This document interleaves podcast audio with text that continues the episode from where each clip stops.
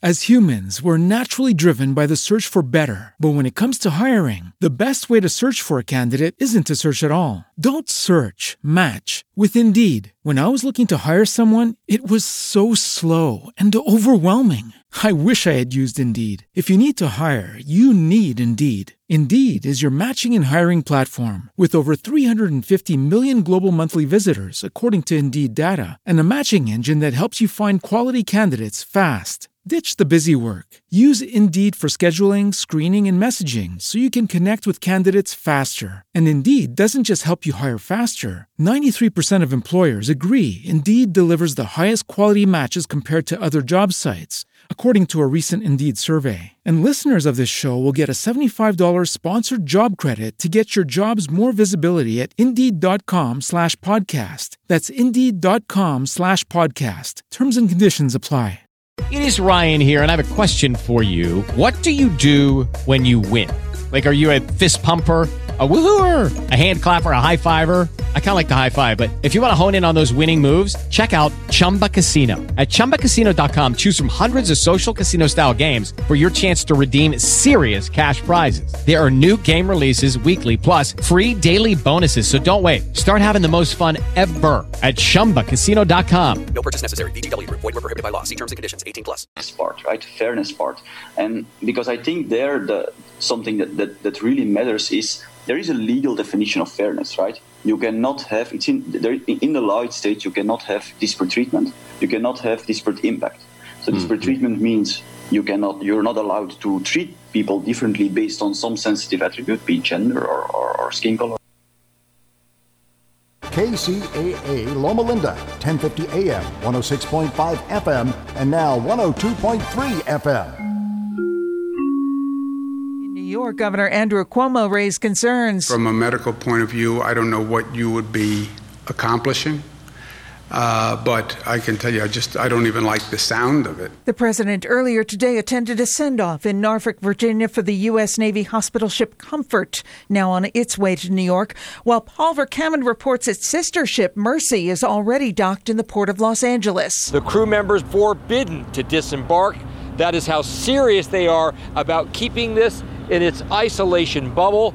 As well, on the other side, any patient who is admitted to this hospital ship will be thoroughly screened and checked out. The number of coronavirus deaths in the U.S. now tops 1,900. I'm Jan Johnson. In Great Britain, the Prime Minister and Health Secretary are among the thousands testing positive for coronavirus. Correspondent Bianca Nobilo reports. Government is going to continue pretty much as usual. However, if the symptoms of the Health Secretary or the Prime Minister deteriorate, that will be greater cause for concern. In the United Kingdom, we don't have the same kind of clarity of succession as you do in the United States. We do, however, in this instance, have a first Secretary of State, a man by the name of Dominic Raab, who would step in and fill Boris Johnson's shoes. In Italy, the tragic count of cases and numbers of those who've died continues to rise, as correspondent Ben Wedeman tells us from Rome. The actual number of cases of coronavirus in Italy, unfortunately, is probably well over the current number that was reported this evening, which was 92,472 cases. I'm Jan Johnson. Skechers presents. From the Bureau of Economic Geology, this is Earth Date. Once an ice skater gets going, friction between her skate and the ice creates a microscopic layer of water that allows the skate to hydroplane. But before she can get to speed and friction can melt the ice, it's still slippery enough for her to start her glide. Why is ice so slippery? In the 1800s, scientist Michael Faraday conducted experiments to show that ice, even well below freezing, has a very thin layer of water on its surface. But the technology to see this layer did not exist, nor did the scientific understanding to prove that it was there. It would be more than 100 years before scientists could finally see Faraday's water layer using X ray imaging, and still later that they could measure it. Turns out, this thin layer is very thin indeed thousands of times thinner than a sheet of paper. In fact, it's just a couple of molecules thick. When water freezes, its molecules interlock tightly to create the crystalline structure of ice, held together by four hydrogen bonds. But the molecules on the surface of ice can only bond to the molecules just beneath them with just three hydrogen bonds. This won't allow a stable crystalline surface. This strange, disordered molecular state of water on the surface of ice will persist down to minus 36 degrees Fahrenheit. But if the temperature goes below that, ice will no longer be slippery, sometimes with disastrous results, which we'll talk about on another Earth Date. I'm Scott Tinker.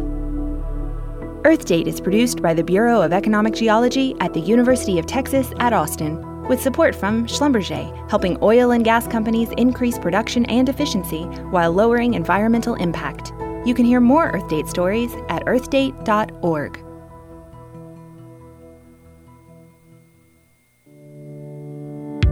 Do you have a debt problem? Are you being sued for an unpaid debt? Is your paycheck being garnished or your bank account emptied out? Do you feel like you're running out of options? The Fullman Firm is your friendly local law firm next door and has helped thousands of people just like you. Give us a call at 833 Fullman and see if we can help you too. It's a free confidential consultation. You have nothing to lose. For debts above $7,000, give us a call at 833 Fullman or check out FullmanFirm.com. That's 833 F U L L M A N. The Fullman Firm. Let our lawyers get you on the path to financial freedom.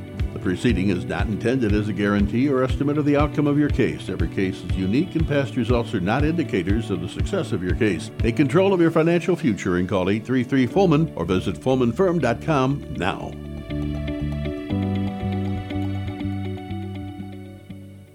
Get ready for a brand new show on KCAA Zero Point Health with Taylor Fakis and the incredible ZPA crew. They're fit, strong, experienced, passionate, and the team is ready to help you achieve greater fitness in mind, body, and spirit. Taylor and the ZPA crew operate Zero Point Athletics Holistic Center in Calimesa every day, where you'll find them on Instagram at Zero Point Athletics. And you can catch them right here on Thursdays at 3 p.m on KCAA 1050 AM, 106.5 FM, and Talk 102.3 FM. الله أكبر الله أكبر الله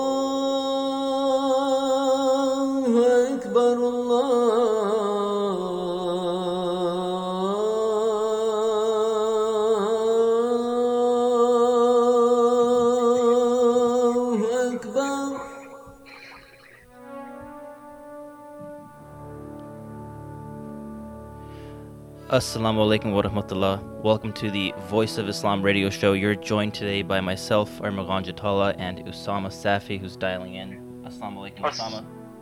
Walaikum salam. Thank you everyone for joining the Voice of Islam radio show. The Voice of Islam radio show is brought to you by the Ahmadiyya Muslim community, the oldest Muslim community established in the United States.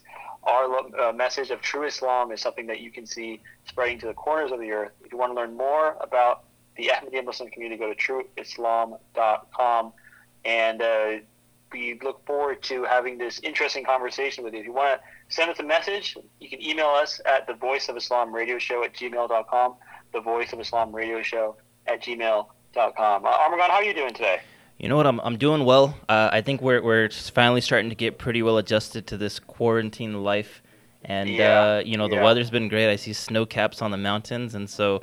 Uh, so I'm doing good, and you know the the thing, Usama, I saw I was driving here on the 10 freeway, and Uh-huh. I saw that there is some poppies starting to bloom on the side of the freeway, and so it looks like there's Uh-huh, some yeah. some new life in the face of all this stuff going on. How are you doing, Osama? Yeah, yeah. I read something about Italy is now seeing fish and clear water in Venice because humans are not there anymore, to populated and, and destroy things.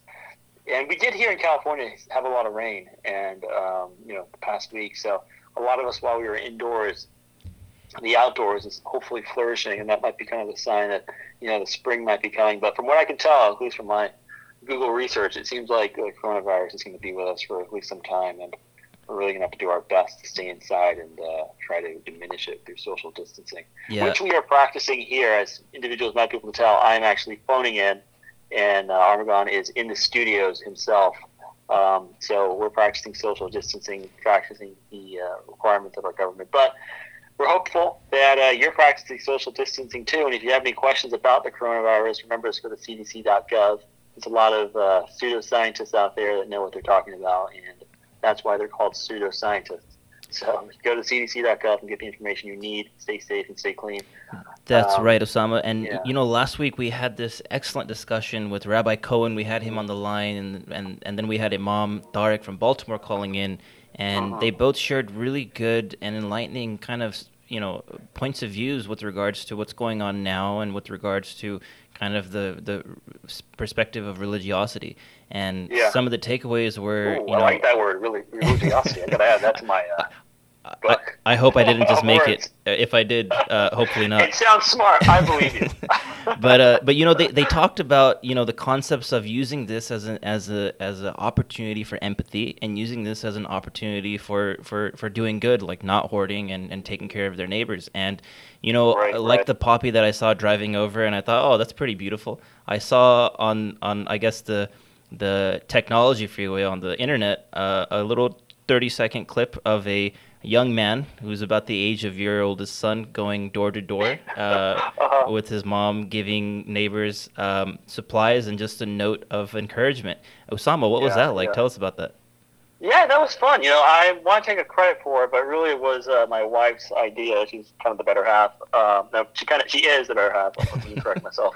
and uh, you, you know, we I, in our last episode we talked about you know using this as an opportunity for humanity to get closer together. And my wife had the idea of creating these little care packages of things that people might need, like toilet paper, since that's now a hot commodity. Um, um, uh, some candy, of course, a little bit of a, a, small Rubik's cube, and a granola bars and canned food to our, neighbors around us. And it was a really positive experience. We had people that actually shared uh, uh, snacks with us, or somebody gave us a box of chocolate, and they had a uh, Bible verse too. So I think it's a it's a bit of an interesting interfaith um, experience because you know my wife is going. We're going door to door. My wife where's a job.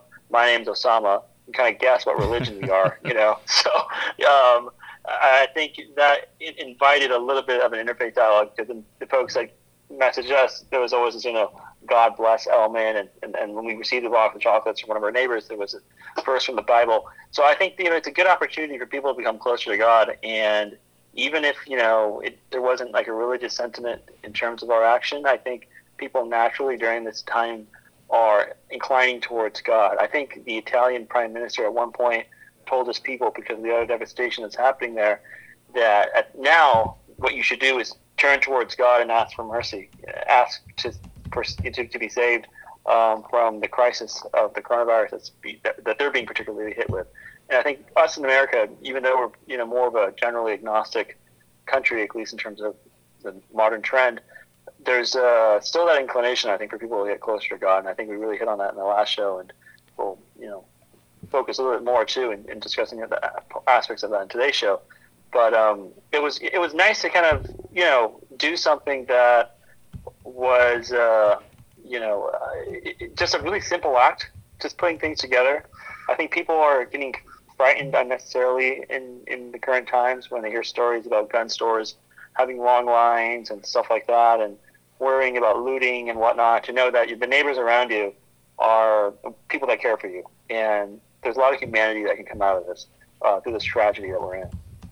Absolutely, yeah. I, I saw that. Uh, I saw that clip uh, that you had shared, and I thought I was like, you know what, Usama is do. He's he's one upping me here. He's he's actually putting in practice what we talked about. Whereas Yeah. right now I'm just sitting in front of YouTube, uh, just trying to occupy my time. So so, uh, but I appreciate you you you sharing that, and, and it really is a reminder that you know we shouldn't you know not just talk about it, but let's actually put it in practice. And and you know last week's discussion was great. You know, we've been having some really good discussions around this coronavirus. Of course, this coronavirus has thrown us for a wild card, and we've had to kind of uh, set, you know, augment our our our kind of syllabus of the show for the year and start talking about these things. And and that's the point of the show is we're talking about current events and how they're going. Um, but now that we've kind of gotten into the rhythm of kind of dealing with this coronavirus. We've been in quarantine. Now we're kind of getting back to business as usual. And, and I think we have a really great uh, topic for today. And it's kind of really the antithesis of, of our community and of, of our, you know, our, our whole purpose of doing this show. And that's kind of the topic of the second coming of the Messiah, which is something that, you know, not just, you know, Muslims or Christians, but pretty much all um, of the major faiths are waiting for. Every, most of the major Yeah. faiths are, are, are, are kind of waiting for their version of the second coming of Messiah. Yeah, yeah, yeah. And recently, uh, this past week, the Ahmadiyya Muslim community celebrated the Promised Messiah Day. Um, so that being an important, you know, remember, a remember reminder to us that in our community we believe that the Messiah has come in the form of Mirza Ghulam Ahmad, um, and it's it's an interesting time because I think a lot of people are pointing towards God and looking to God, and a lot of religions are waiting for a Messiah figure to appear.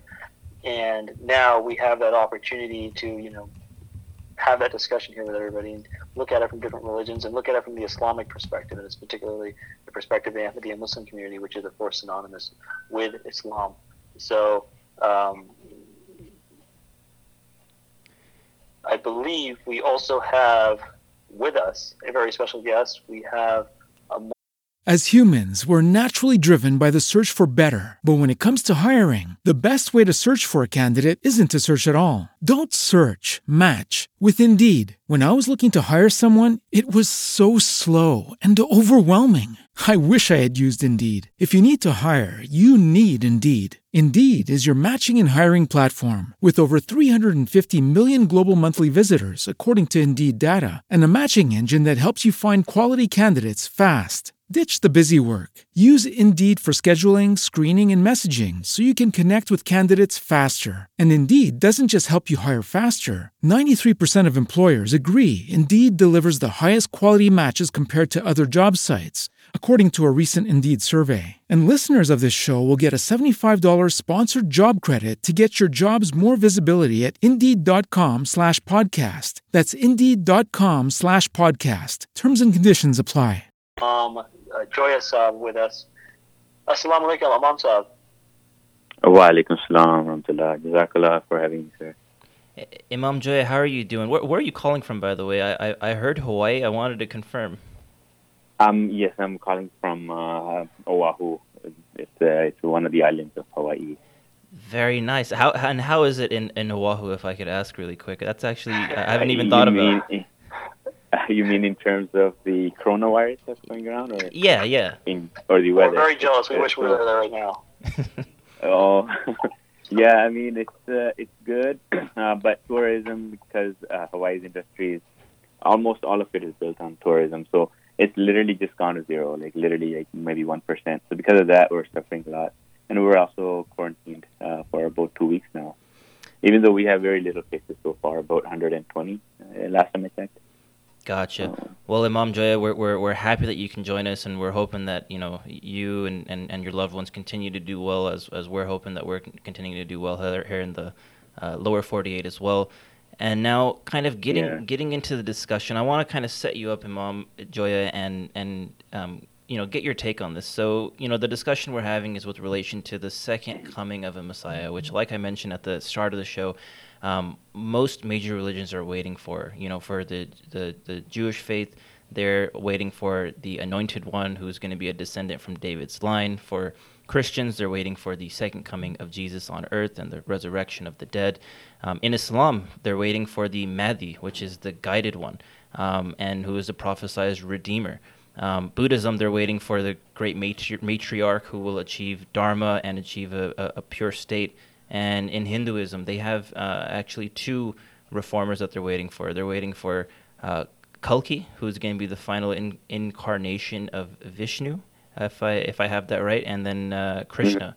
Um, so you know, Imam Joya, this this obviously is a very important subject for millions and millions of people around the world. Um, what's your take? What is what, what is our take on the on the this awaiting of the Messiah?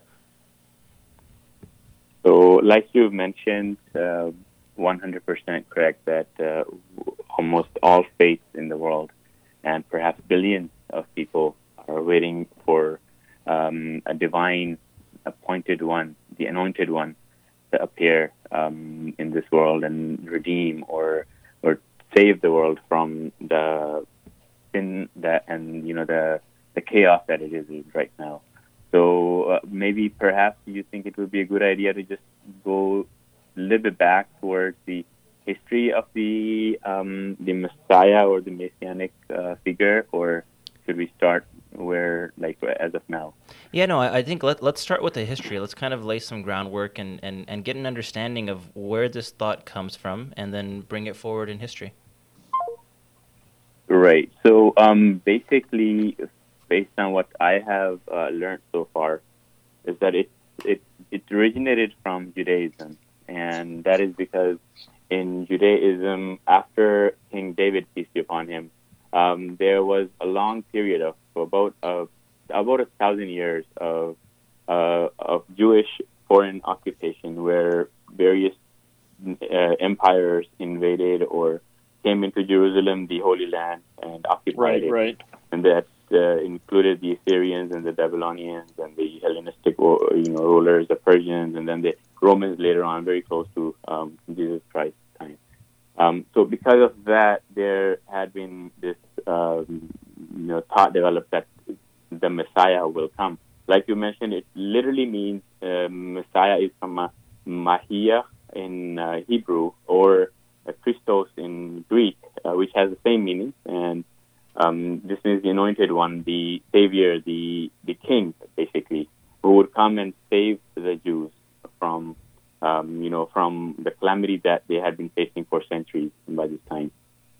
So this was, um, you know, this is where it came from. But at the same time, I think it will be incomplete to mention, uh, not to mention that uh, in Arabic language, the word Masih has slightly different connotation. Um, the word Masih uh, is from Mim, Sin, Ha, and uh, Hebrew and Arabic languages, um, you know, they uh, are based on the root system. Um, so, uh, based on um, this word the root, it has two meanings. One is um, to travel, and the other is to touch. So, interestingly, both of these imply to Jesus Christ, peace be upon him, and the second figure who was to appear in the latter days. Um, having said that, like what it means is that that individual or that promised one uh, would travel um, immensely, and uh, it, it also means that his message would travel across the globe or across the world. Um, secondly, he, he would have a healing power, meaning his teaching would have healing powers, or as we know in the case of Jesus, peace be upon him, that how he uh, was given or was blessed with special healing powers by um, by touching um, patient. So, so these both meanings are there. I just thought that that might be a good idea to introduce the word, and then over over time, this word has become um, a symbolic uh, meaning of as a savior, someone who would uh, come and uh, save, um, especially the oppressed, the poor. And when Jesus Christ came, you know, they they were the Jews, especially they were looking or they were waiting for uh, a messianic figure who would be apocalyptic, who would come and you know would you know would, uh, bring back the glory, uh, and politically speaking, would bring back the glory of, of, of, of the Jews. But as we all know, that this is not how history has recorded Jesus, peace upon him, to be, and he was of um, you know a, a, a person, a prophet who taught compassion, who, who taught uh, sacrifice for others, who, who who who taught everything and almost almost everything uh, opposite to what the Jews had uh, you know previously believed about Jesus Christ or the promised uh, Messiah. Yeah, and, and you know, Imam Joya, when I was you know preparing for this this show today, and I was doing some reading, and, and, and I was looking at all of the various signs from from the different religions, and I thought they were so fascinating, and I Mhm. want to actually share those really quick and and and kind of get your take, and and then you know with these signs, these might actually help us kind of follow the historic line of of the beliefs, the signs, and then getting into Mhm. you know that the the true Messiah, and you know I'll start with in the the book of Matthew. Um, uh, and all, all of these are paraphrases. In the book of Matthew, Jesus says to watch out for that one uh, who deceives you. And then further down in the book of Matthew, Mhm. there's a quote or a paraphrase I'll share, which is, You will hear of wars and uh, rumors of wars in, in that age. Then going further down in the book of Luke, um, there's a, a, a paraphrase for nations will rise against nation, kingdom will rise against kingdom, great earthquakes, famines, and great pestilences will occur, which a lot of which we're, we're kind of seeing today. We have the Mhm. pet- pestilence of the coronavirus. And then, you know, if we were to look at the, you know, the, the Judaic faith, in the Old Testament, in the book of Daniel, Daniel, it's mentioned that they awaited the Messiah, uh, and the prophecy was Mhm, that mhm. uh, 2,300 days uh, from the, the the day that the temple was cleansed. Uh, in the Old Tes- Testament, it mentions this this specific reference of 2,300 days. Is this something that you're familiar with? Uh, this exact reference, I'm not sure, but uh, in general, uh, you're very right. So uh, basically, all these signs. So Jesus Christ did talk about his second coming um, in detail, right? Uh, like you said, he will come like a thief at night, or in in in a, uh, in, in a way that nobody will notice, or the earthquakes, or the famines, and the floods, and all all these signs definitely are mentioned in the New Testament, in the Gospels. Um, and that is something that I think that people should uh, open their eyes towards and realize that all those signs have been fulfilled. Um, but yet, where is that Messiah? Is, Mhm. is he going to come physically or is he going to come uh, metaphorically? That, I think, is the question that everybody should ask. Anyone who has even a little bit, the slightest of interest.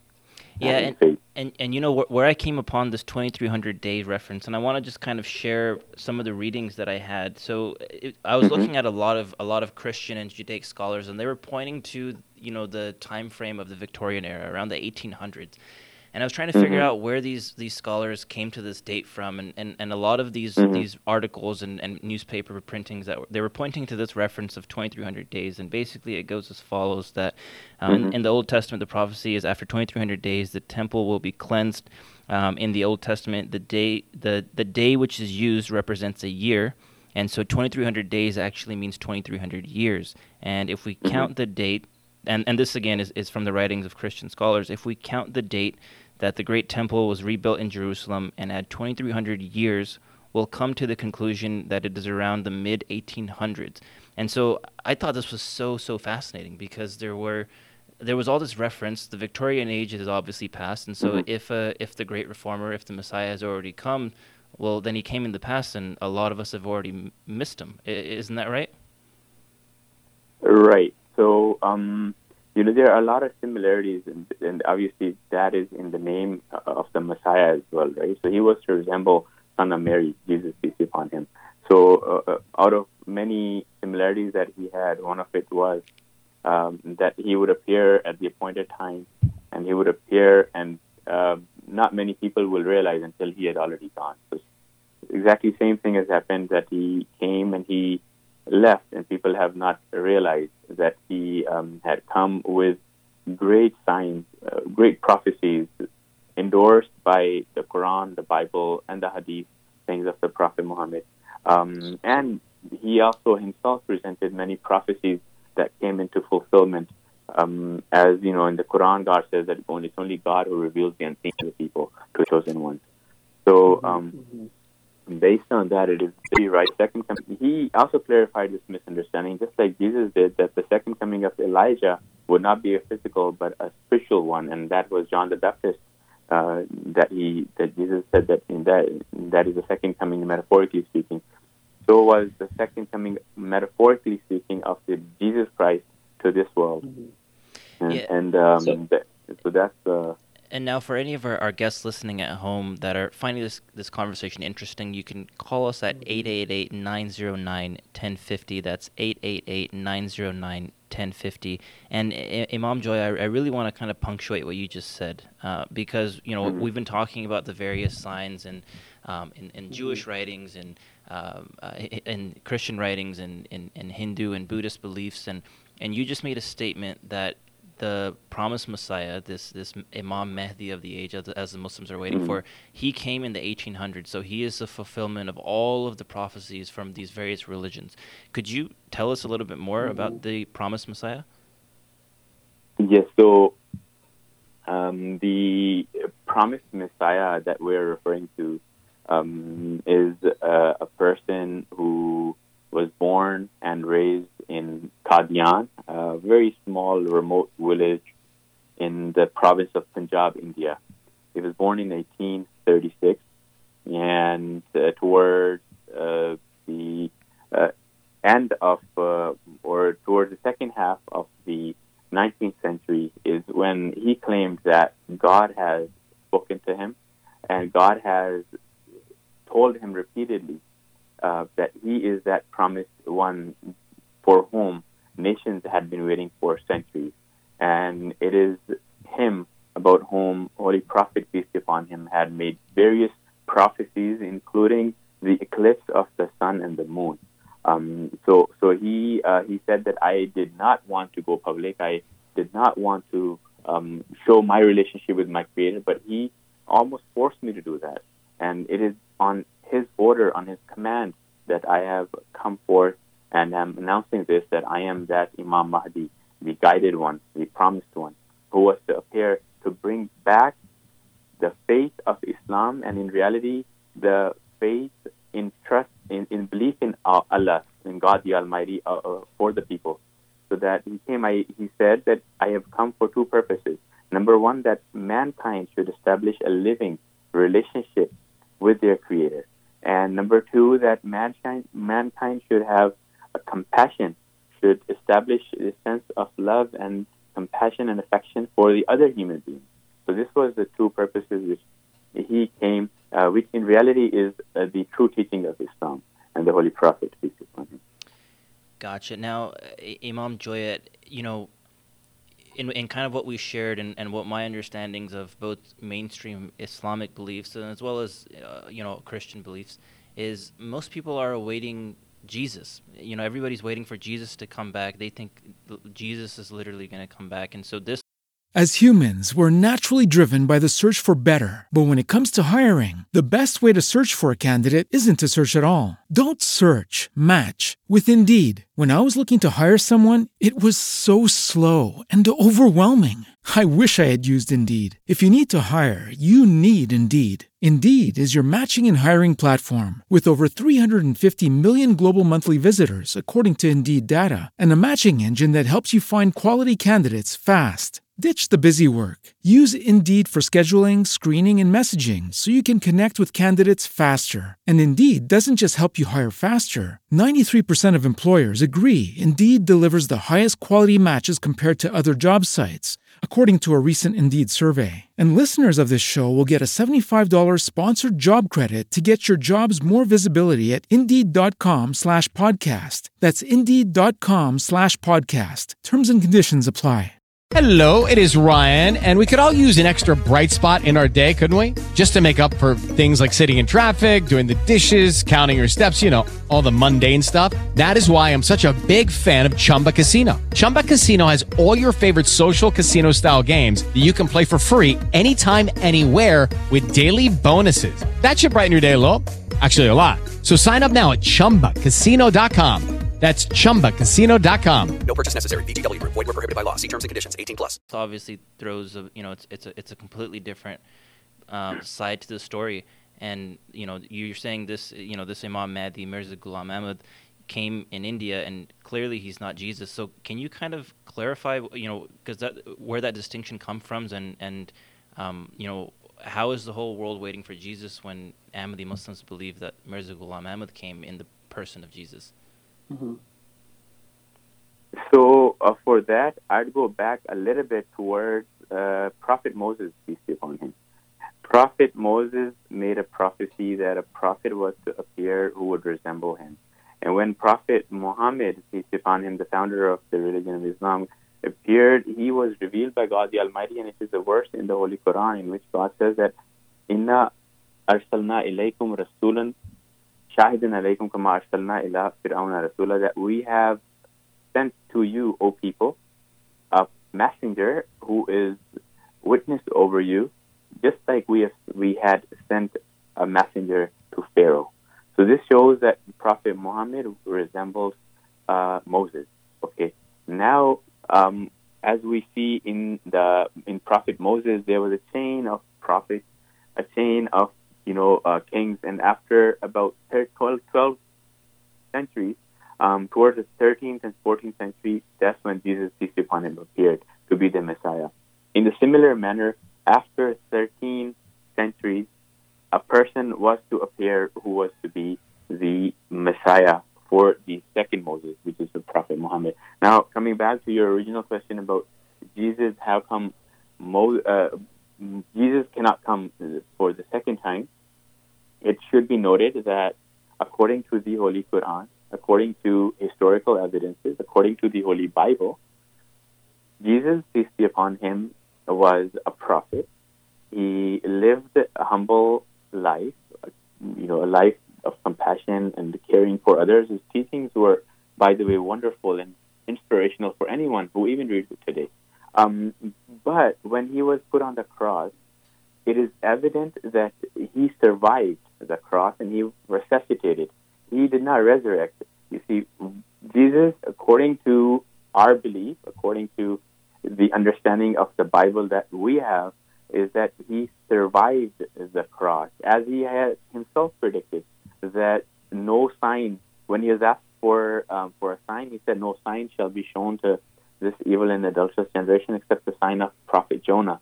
Just as he remained in the belly of the whale for three days and three nights, so shall the Son of Man remain in the heart of the earth for three days and three nights. So he was referring to himself and resembling himself to prophet Jonah, that how he went mm-hmm. into the belly of the whale or the fish alive and came out alive, so would he go through a very near death experience. So this shows, and then there are many, many other evidences from the Bible. Some of them, for example, scientifically speaking, um, you know, blood and water gushed out of his body. Blood does not gush out of a dead person's body. If he in reality died, mm-hmm. blood could not have, uh, medically speaking, um, gushed out. And either gushed out or rushed out. These adverbs are used in, in, in different versions, but both have similar meanings. So this is a very strong. And then there's a hundred pounds of uh, a certain kind of herbal medicine that was put, the myrrh and or, was applied on his body according to the Bible. And then he's, you know, how he resuscitated and he goes to his disciples and how he shows his wounds to assure them I'm the same person. And then he's concealing himself, he's hiding. Um, all these, and then he's hungry. He eats bread, bread, and um, you know, and fish.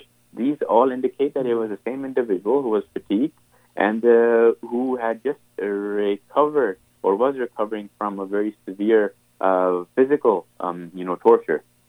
And eventually, we believe that he went to the east to fulfill the purpose of his very life that he himself predicted. He said, "I have been sent to the lost sheep of the house of Israel." Yeah. And as we know that Israel, the sheep means the tribe. There were only two tribes in Jerusalem at that time. The other ten had already scattered towards the east. So for them, we believe that after his resuscitation, he migrated to the east to preach to the other lost tribe of the house of Israel to fulfill his life mission. And eventually, he passed away at the age of 120, according to Islamic traditions. Um, and then his his tomb is in in Kashmir, um, in a neighborhood called uh, Khanyar. So he is uh, buried there, in fact. So it is impossible, logically, scientifically, um, rationally, to say that he would come back. You know, when a person has already right. passed away, it is a phenomenon that you know no one be exempted from. So, Imam Jawad, this is a great discussion, and it really provides a bit of a scientific perspective to something that many people just accept on a basis of faith alone. But for our viewers that may be listening, we're coming in with this claim that Mirza Ghulam Ahmad is the promised Messiah. And of course, many people are going to think that anybody can make the claim that they are the Messiah. There was that claim in 2012 um, with that preacher, I remember, whose billboards were everywhere saying that the world was going to end, and the Mayan calendar saying the same, and him claiming to be the Messiah. How can we believe, or how can we tell those people that Mirza Ghulam Ahmad is the promised Messiah, and how can we prove someone to that who you know doesn't know anything about Islam, doesn't really know anything about religion? Okay, um, so fundamentally, like you mentioned, everybody is waiting for the promised one, the anointed one to come, right? That uh, everybody would agree. And then the time period, like you mentioned, many Christians at least they were waiting for um, that promised one to appear in the 19th century. Okay, now, um, when it comes to knowing whether Mirza Ghulam Ahmad, peace be upon him, was that promised one, and how do we know that he was the promised one? It is very easy, uh, very easy to um, to conclude whether he was or was he wasn't. according to the Prophet Muhammad, just like other prophets who had given the glad tiding of this promised one, uh, he may he gave a certain certain indications, certain signs um, that promised. The Holy Prophet said that if these signs are fulfilled, you should know that it is that promised uh, Messiah or the the Imam Mahdi, and you should go and pledge your allegiance to him and say my salam to him. And even if you have to crawl over the mountains of um, ice, you have to go and say that. And then the signs, he said, he said there are two signs that have never been shown, have never been given to anyone, and these two signs are something that are beyond human intervention. Anybody, like you said, can claim that he is the Messiah. Uh, um, Mm-hmm. There are many claimants who have already made the claim. It's not the only um, Mirza Sahib, but there are others as well. But his sign was that he said, um, Inna li ayatan. Prophet Muhammad said, and this is in Arabic, that for my Mahdi there are two signs. Lam takuna munzu khalqi samawati wal. These two signs have never been shown since the creation of the heavens and the earth. Li awwali mm-hmm. laylatin min al ramadani that the the moon will eclipse on the first night in the month of Ramadan and the tankasiful shamsu fin nisfi minhu that in the same month the sun will also eclipse in the middle of the night in which it is supposed to eclipse. Uh, and then he said that these two signs, again, he emphasizes that these two signs have never been shown in the past. So this is some, you know, there are many people who say, well, maybe the Ahmadiyyas are, you know, God forbid, agents of, of British, Mhm. or maybe they implanted it. So this is something that mm, beyond human power. And when Mirza Ghulam Ahmad made this claim, peace be upon him, that he is that promised one, many scholars, Muslim scholars, who came up with these hadiths, which is found in Dar Qutni and many, many other, about 10 different uh, hadith books. They came with this hadith in their hands that where is the sign? Um, and let it be assured that this sign was shown in 1894. Um, this phenomena was shown in the Asian hemisphere and as well as in the European hemisphere. And because of that, there was mass conversion um, of people who accepted this Messiah, um, Imam Mahdi. And this was a clear, and to this date, it is a clear indication that uh, you have a sign of sun eclipse and a moon eclipse and the, in certain months, in the month of Ramadan. And then it is told that in which order these sun and the moon will eclipse. And then there should be a claimant as well who is present uh, at that Right. time. So Right. all, all, all, all this, this was not just one sign. These were, there are five, six different conditions Right. that were fulfilled. Could it be a right? No, thank, thank you, don't Imam think Dra. That really gives a nice kind of envelope and understanding of what was going on, at least some real objective signs that people can look towards. That otherwise, it's, you know, no real person can predict from so many centuries ago in predicting the time of the time of the promised Messiah. Um, but this is a discussion that we're likely going to continue to be having, and we want to thank you for coming on with us. Um, I'm sure we will be talking to you again soon. I hope you stay safe, stay inside, try not to go surfing too much. Those beautiful uh, Hawaiian Hawaiian Um, waves, but uh, it's, it, it, it's if you if you coming if you allow me for uh, for a few more minutes, if I can just talk about the coronavirus in relation to the Mahdi. Sure, please. Or please. do you do are we out of time? I'm not Please, sure. yeah, what your- sure, of course, we wrap up with that. So you, you know, just uh, as a follow up um, answer to your question about Imam Mahdi, we all know this day that how the coronavirus has affected millions of people, and it's not sparing anyone, including all the way from the head of state to the princes and the and the prin- uh, and the kings. Um, but let me take you back to about 120 years. In 1905, there was another bubonic plague, which was very similar, and it also spared no one. Um, before its appearance, this was the black bubonic plague, eh, as it was indicated, and especially uh, uh, manifested in the Asian um, continent. Um, before this plague uh, appeared, uh, the uh, Mirza Ghulam Ahmad made a prophecy that this plague is there is a disease that is um, coming into place in this earth, and uh, he warned the people to repent, to you know, to believe in God, to start doing good work. And then when this um, plague was uh, manifested, he said that my family, my followers will be saved from this calamity. and it, it were there were millions who died, uh, but it was none of his followers were um, were ever harmed. There was one person. His name was Maulvi Muhammad Ali, uh, who was in Qadian and who started exhibiting and showing the signs of the plague.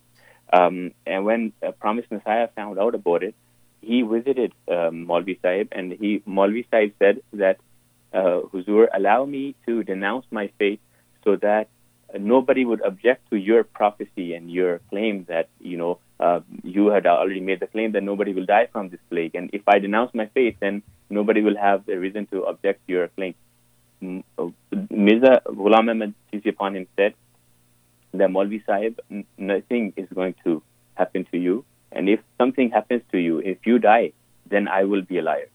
So this was the faith that he had, and he said you will be cured. And eventually, of course, this person recovered and he lived a long life afterwards.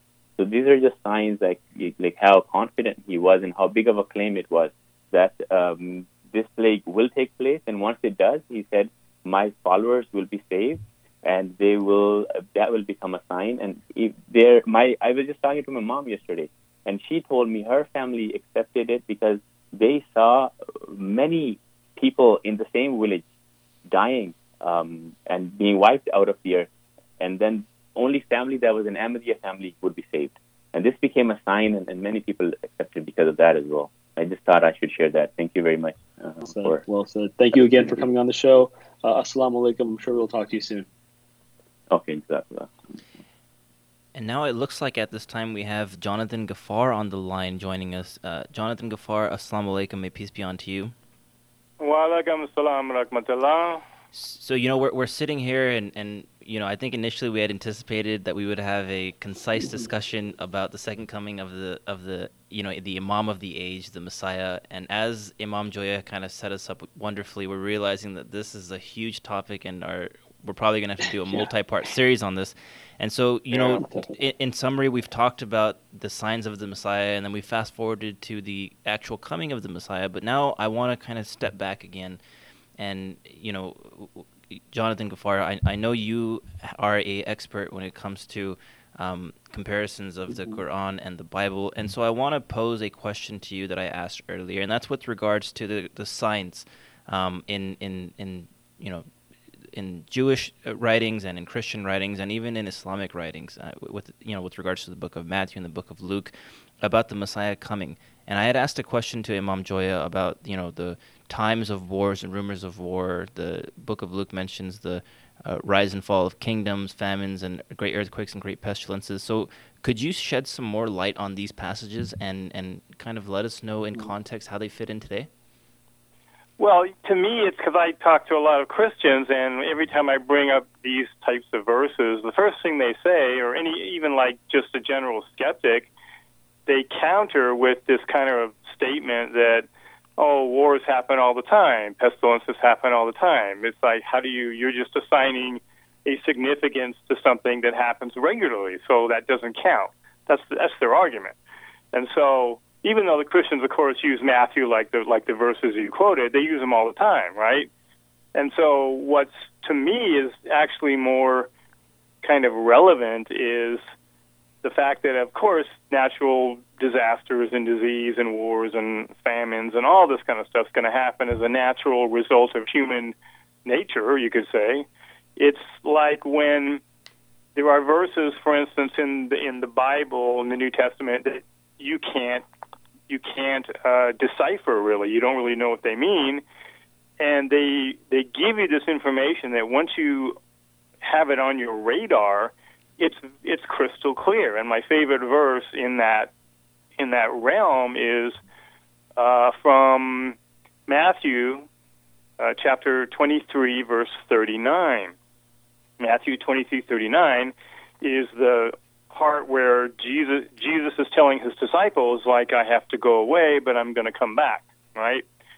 So this is how we now refer mm-hmm. to what we think of as the second coming. Um, but what's fascinating is what Jesus actually says. He says, well, a couple of things I need to explain. Basically, they say, When will we see you again? is what his disciples ask Jesus. And Jesus' response is, You will not see me again until you say, Blessed is he who comes in the name of the Lord. So, what's interesting is that in the Greek, that word for see has a, a different connotation that you can interpret it as, which is the word recognize. What these disciples are really asking him is, okay, you say you're going away, but you're going to come back again, meaning later. You know I mean, maybe could be hundreds of years, right? And so they were expecting him in their lifetime, but it didn't really happen.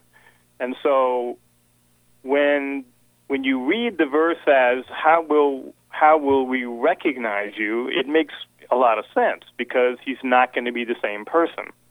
And so the same way when Jesus Right. answers, you have to keep that in mind is that is he's saying you will not recognize me as being who I am, the second coming, because a I'm not coming in the same body, just like uh, Jesus said uh, John the Baptist was the second coming of Elijah, right? So in the same way, how could he then change the rules and physically come back himself when he already told you how second comings happen? They're metaphorical. So One thing I don't understand, sorry to cut you off, Jonathan, is that a lot of religions, even in Islam, a lot of mainstream Muslims, they all have we all have this very literal belief in things happening, and it's almost as if we don't add the metaphorical aspects of religion when they clearly are metaphorical. Why do you think there is such a literal belief in so I many think different it's just religions? it's, just part the of the fact that yeah, it's just part of the fact that like deep spiritual meaning or metaphysical meaning is the first thing you lose in a, in a time of ignorance or you know like just believing what other people tell you, right? So it's like it's very mm-hmm. easy to fall into this thing where you just take things literally. I mean, this is the problem with Christians reading the Bible. It's the problem with Muslims reading the Quran. They take stuff literally. It's like in the in the Quran where it says, "Be ye apes and swine despised," and the Muslims actually think God turned the Jews into apes and swine, literally, right? Right, That's what they think, and it's wrong. So in the same way, when Jesus tells his followers, "You will not recognize me again until you say, Blessed is he who comes in the name of the Lord. And all Muslims would get this immediately. But Christians do not pronounce peace and blessings upon Jesus when they say his name, right? Mm-hmm. But Muslims do this every time we say the name of Muhammad, peace be upon him, Yeah. or any Yeah. prophet. Even Jesus or any, anybody from another religion, we say, peace be upon him, peace and blessings be upon him. And then the, the, the, the second part of that is who comes in the name of the Lord. Now, in a biblical mm-hmm. sense, this could relate to the book of, of the prophet Joshua, because this was an app, this was a, a term that was applied to him. So it's not something that other any other prophet can't be, that can't come in the name of God. But what makes it striking is every Muslim knows every chapter of the Holy Quran except nine, which is a continuation of eight, begins with the sentence uh, in, in, the, in the name of God, the gracious, the merciful. And the, the connotation is I begin with or I come in the name of God, the most gracious, ever merciful. And that to me is sort of like, well, how do you how do you not get that? You know what I mean? No. And that's exactly where when I read that verse for the first time, I was like, literally, oh my God. Now, now, Gafar, Jonathan Gafar, I want to I want to pivot here for a second since we are getting pretty close to time, and you know, one question that I want to ask, and, and, and hopefully there's kind of a a, a couple of high level um, points that you can share with us is is you know nearly everybody around the world, um, you know whether they're Christian or not, believe that Jesus died on the cross. Are there are there I know and I, I know Imam Joya had to kind of introduce this topic and, and, and shared Yeah. some points, but what historical facts can we look to to kind of you know verify this or, or even convince ourselves of this of this statement? Yeah, well, literally, we could do several shows on the topic based on on the physical type evidence, right? And so, from a biblical point of view, this is kind of really where, if you have to go anywhere, you just need to go to Deuteronomy uh, twenty-one, twenty-three, which is the statement that he who hangs on the cross or hangs on the tree is accursed of God. That's all you need to look at.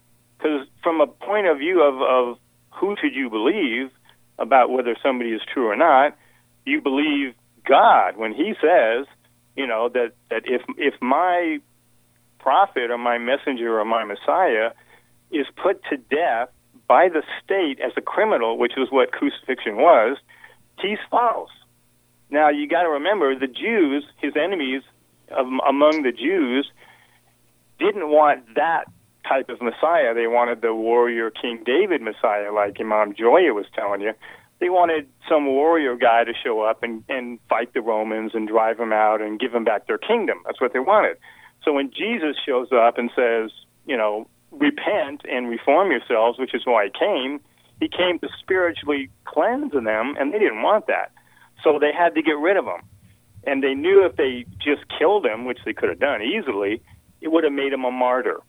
But if he is put to death by the state as a criminal, then you can you can just ignore him. You can pretend you can say, "Hey, he's false. Look, he died on the cross." And it's what the Jews tell him. They say, "If you come down off that cross, we'll believe in you." But the only reason they put him on the cross is so that he could be disproven to be their Messiah because they didn't want him. And so, just for that reason, he has to survive the crucifixion somehow, or he's accursed. And Muslims believe he's from God, right? Muslims believe in Jesus. So if if if Christians or people who say they follow Jesus, Jews or whatever at the time, that's why they all ran away, you know, at the time of the crucifixion, and they denied him because they're thinking, "Wow, he's on the cross. He's not coming down. He's gonna die." So it became a foregone conclusion in their mind that Jesus had to be a false Messiah. So they all they all you know like ran away, right? And so, So, Jonathan, to, to, uh, sorry to cut you off. To wrap things up, since we are getting close to time, what would be your message to our viewers who are now, you know, in these precarious circumstances of the coronavirus, as to the importance of having the promised Messiah for the age? What is the importance of, you know, me who's just living his own own life to believe in the idea of a promised Messiah and to believe that he's come? Well, I think the idea is that, of course, somebody wants to be saved from whatever. I mean, that's kind of normal. And so part of it is we want to believe that somebody actually, that God actually loves us, right? That he cares about us, and he should punish people or whatever. It, that's a natural reaction. Is you're going to turn to God when you're when your uh, life is being threatened, right? Your your existence. And so when that happens, essentially there has to be something in place to answer that need, right? And that's fundamentally what what a Messiah does is is that him or his community and the message that he brought is meant to focus people on what's really important to sort of get right with God, but more importantly to to give you the roadmap mm-hmm. of how you can do that, right? It's like if you want nearness to God, you got to have a method, you got to have a training. Because if you just say you're just an atheist and you're like, oh, how do I get near to God? You you don't have any schooling, right? You don't have any way to know what to do.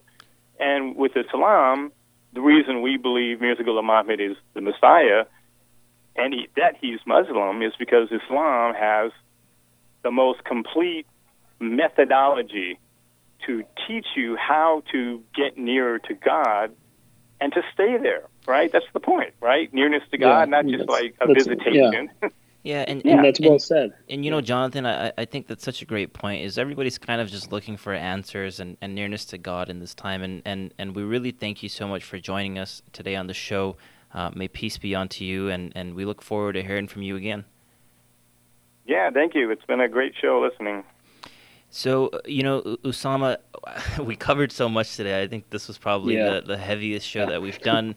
You know, in summary, we kind of Yes. covered the uh, understanding of most religions of the awaiting the promised or the, the, the, the prophesized Messiah to come back in the latter days. Mhm, Um, Imam Joya introduced this concept of the Ahmadiyya Muslim community that the that Jesus did not die on the cross, but in fact survived the cross. And then he, you know, he had introduced the fact that Jesus had actually migrated after the cross throughout the Middle East and, and into Mhm. India. And finally, the belief of the Ahmadi Muslim community that the uh, promised Messiah, Mirza Ghulam Ahmad, may peace be unto him, is the actual second coming of Jesus, but in a symbolic form and rep- representation.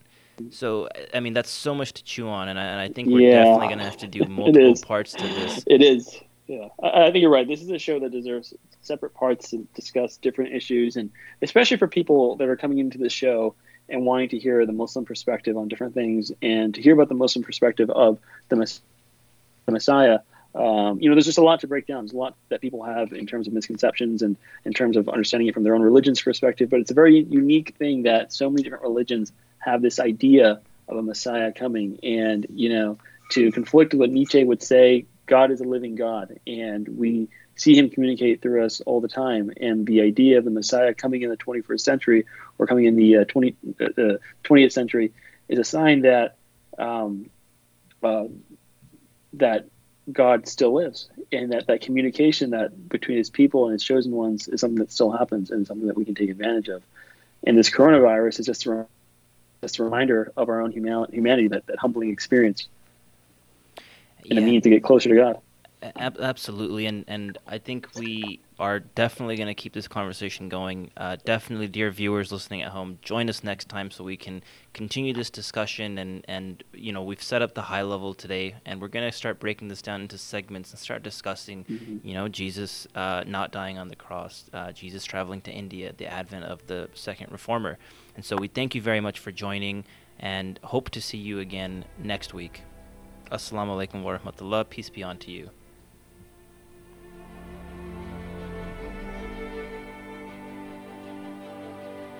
Allahu Akbar, Allah.